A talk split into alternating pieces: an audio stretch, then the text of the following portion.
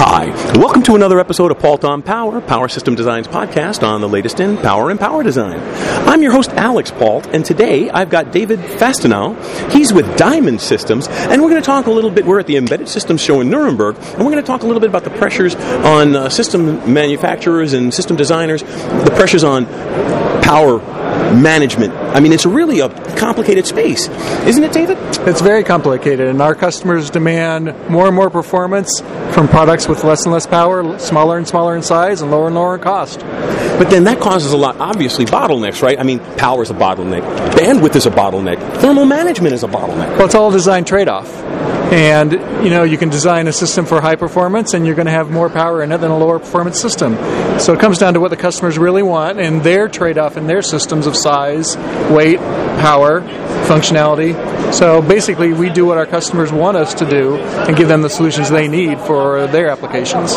How much does it break by application space, and how much is it a general pressure across the board? You know, it really varies, and it varies vertical to vertical. Um, pretty much every vertical has its high end where performance is king, and a low end where power is king. And so, offering you know the optimum mix kind of varies, for, but you've got to address both those issues in pretty much any vertical. Right, right, right. Now, how do you offer that scalability? Do you have a basic system that can be flexible in various directions, or do you offer various product families with layered functionalities, or a mixture of both? Yeah, it's a mixture of both. We offer a range of single board computers and I/O modules, uh, some of which are higher performing than others, and so some of which are more power hungry than others. And we offer um, COM module based systems, where it's a single I/O baseboard that provides all the functionality of the I/O and additional I/O like data acquisition or um, digital I/O, and then a swappable COM module. So you can put in a high performance COM module, get all of its power and performance, and get the I/O from the baseboard, or swap it out for a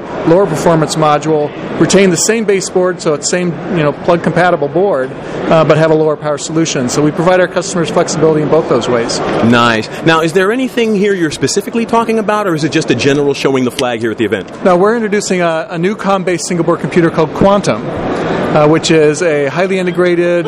Um, COM Express sort of size form factor that supports Q7 COM modules.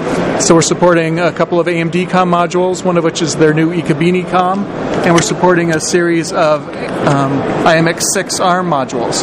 That gets us into the lower power, um, lower performance sorts of applications. But we support up to quad core. So you know our customers have a lot of choice. Well, and that's well, a lot of that I think, and if I may hazard that, you're seeing a lot more applications that never had logic and control in them suddenly getting it. And so there's a big push at the low end. And then obviously, the, the, the, systems that were relatively sophisticated now are pushing for that last layer of functionality. Yeah, well, like I said before, our customers keep on asking for more functionality in a smaller size with less power. Right. And so that's what we're trying to provide. But then, and then also, though, as you were mentioning, the, the new customers who never had it before want the low end stuff because the low end stuff is probably not going to the high end customers, is it? No, it's really not. And, um, you know, customers who are distributing more of their um, digital or analog I/O in terms of gathering the data, doing some pre-processing before it comes into the plant, for example. You know, they're more of the low end, and power is a concern if they're doing vehicle, um, onboard vehicle, or embedded applications out in um, a harsh environment. Right, right. So, do you have any final thoughts for our audience before we close out the episode?